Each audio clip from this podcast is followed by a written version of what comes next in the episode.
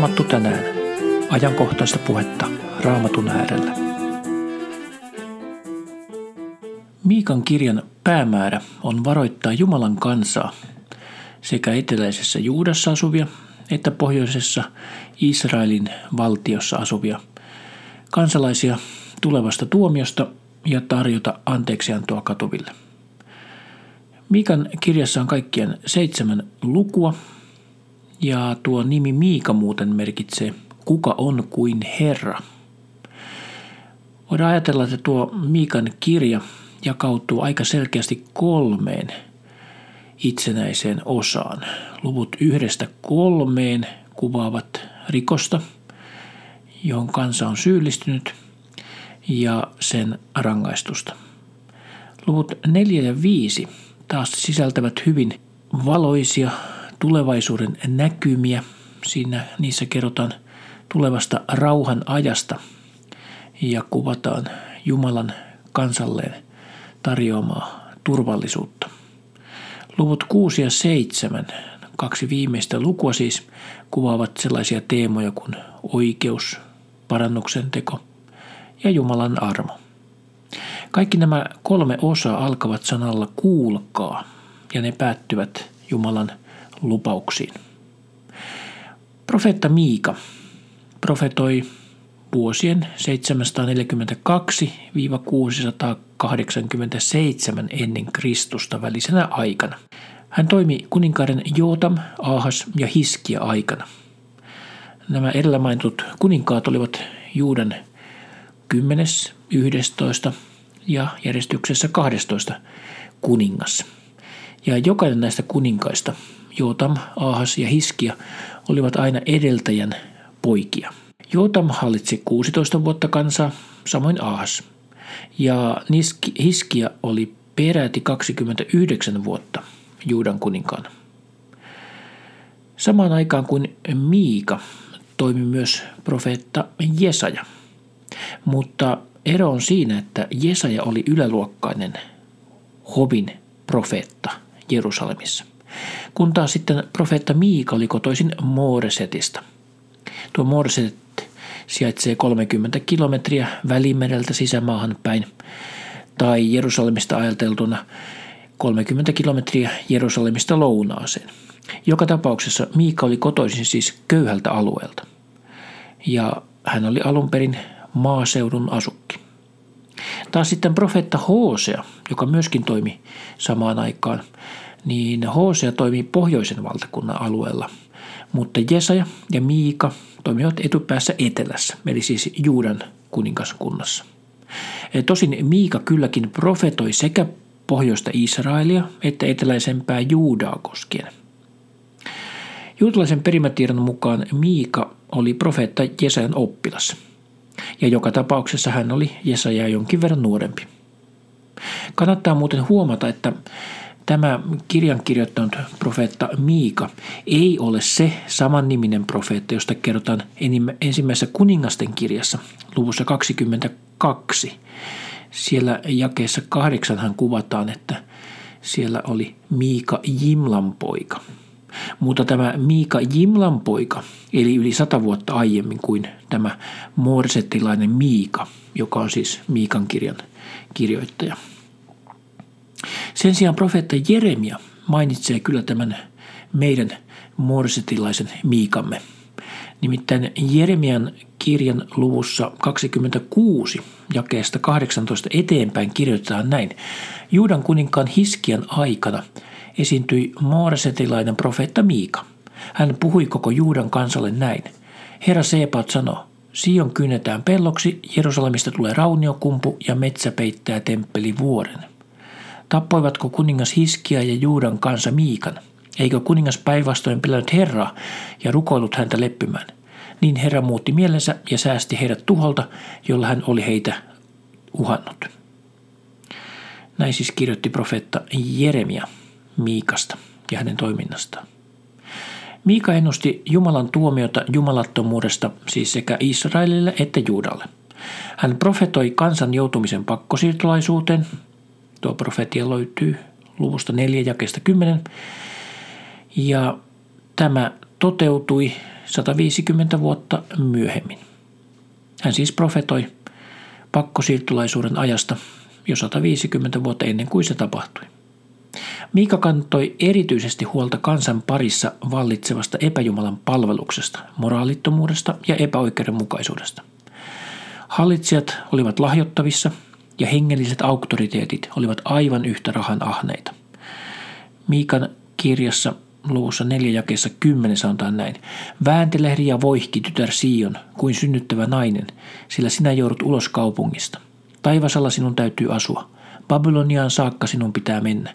Sieltä sinä kuitenkin pelastut. Herra vapauttaa sinut, päästää sinut vihollistesi käsistä.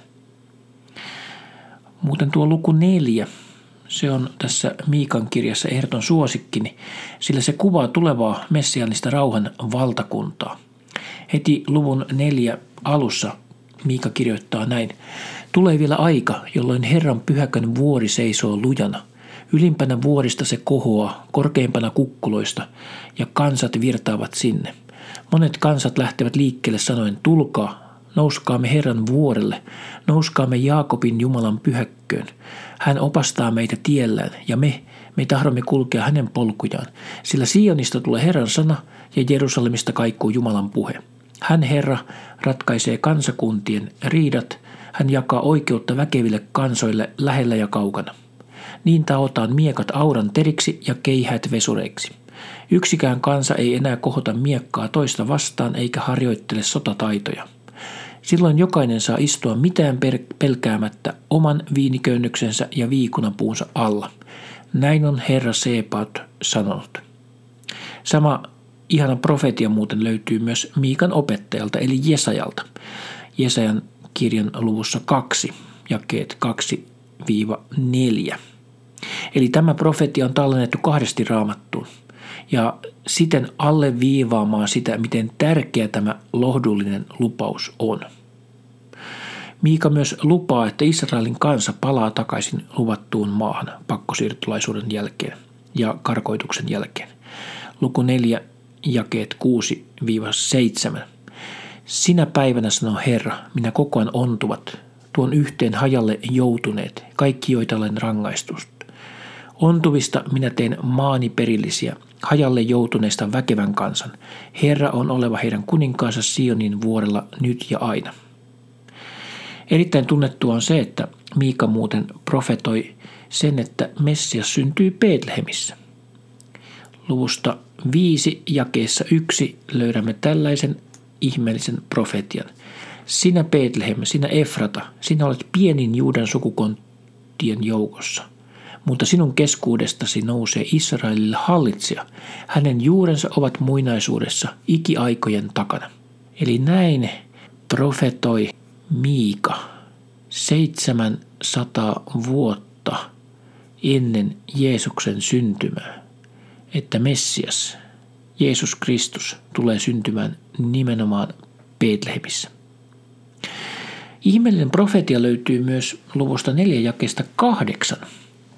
Tämä on sellainen jae, johon en ole aiemmin kovinkaan paljon ymmärtänyt kiinnittää huomiota, mutta se on hyvin mielenkiintoinen profetia. Siinä nimittäin kirjoitetaan näin, ja sinä Karja Torni, tytär Sionin kukkula, sinun luoksesi on tuleva, on saapuva entinen hallitus, tytär Jerusalemia vallinnut kuninkuus. Eli tässä jakeessa kerrotaan, että Messias syntyy tuollaisessa Karjatornissa – Tämä on sama paikka, jota kuvaa ensimmäisen Mooseksen kirja 35 ja 21. Siinä Jaakob pystytti telttansa juuri saman karjatornin eli Migdalin tornin kohdalle. Tämä torni sijaitsee Betlehemissä Jeesuksen syntymäkerron läheisyydessä ja siellä temppelin lampaita paimentavat paimenet hoitivat vastasyntyneitä karitsoja. Nämä uhrilampaiksi tarkoitetut karitsat kapaloitiin heti syntymän jälkeen hyvin varovasti, jotta ne säilyisivät vahingoittumattomina ja täydellisinä uhrikaritsoina. Eli voisiko olla niin, että juuri Jeesus, kun hän syntyi, niin hänetkin kapaloitiin kuin uhrikaritsa. Hänet kapaloitiin tuon Migdalin tornin läheisyydessä. Hyvin mielenkiintoinen profetia. Miika myös profetoi siitä, että oikea vaellus elämän tiellä on paljon tärkeämpää kuin teologiset hengelliset muotomenot. Luvussa kuusi ja kestä seitsemän eteenpäin Miika kirjoittaa. Miellyttävätkö Herraal tuhannet pässit ja virtanaan tulviva uhriöljy? Pitäisikö minun antaa esikoiseni rikkomuksestani, oma lapseni synnin teostani? Sinulle ihminen on ilmoitettu, mikä on hyvää. Vain tätä Herra sinulta odottaa. Tee sitä, mikä on oikein, osoita rakkautta ja hyvyyttä ja vailla valvoen, Jumalaasi kuunnellen. Tässä meille hyvä hengellinen opetus siitä, miten meidän tulisi elämää elää. Ei muotomenoja niinkään noudattaen, vaan nöyrästi, oikein, hurskaasti vaeltaen, valvoen, vaeltaen Herramme edessä. Erittäin lohdullinen on myöskin tämä Miikan kirjan lopetus. Luku 7 jakesta 18 eteenpäin. Miika kirjoittaa näin. Jumala, onko sinun vertaistasi? Sinä annat synnit anteeksi ja jätät rankaisematta jäljelle jääneen kansasi rikkomukset. Sinä et pidä vihaa ieti, sinä olet laupias. Sinä armahdat meitä yhä, poljet syntimme jalkojesi alle. Kaikki syntimme sinä heität meren syvyyteen. Sinä osoitat uskollisuutta Jaakobille, hyvyyttä Abrahamille. Tämän olet vannoin luvannut isillemme jo muinaisina aikoina. Näihin ihmeellisiin Jumalan antamiin lupauksiin voimme luottaa ja kohdistaa katseemme tulevaan Jumalan valtakuntaan ja iankaikkisen elämään. Kuljetaan Herran kanssa matkaamme eteenpäin.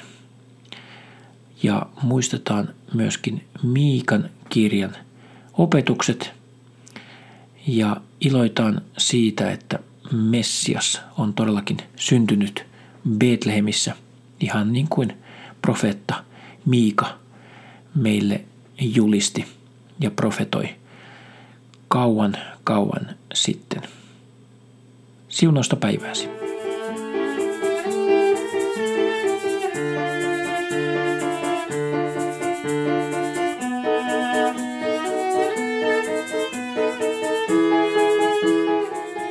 Maranata, Herramme tulee.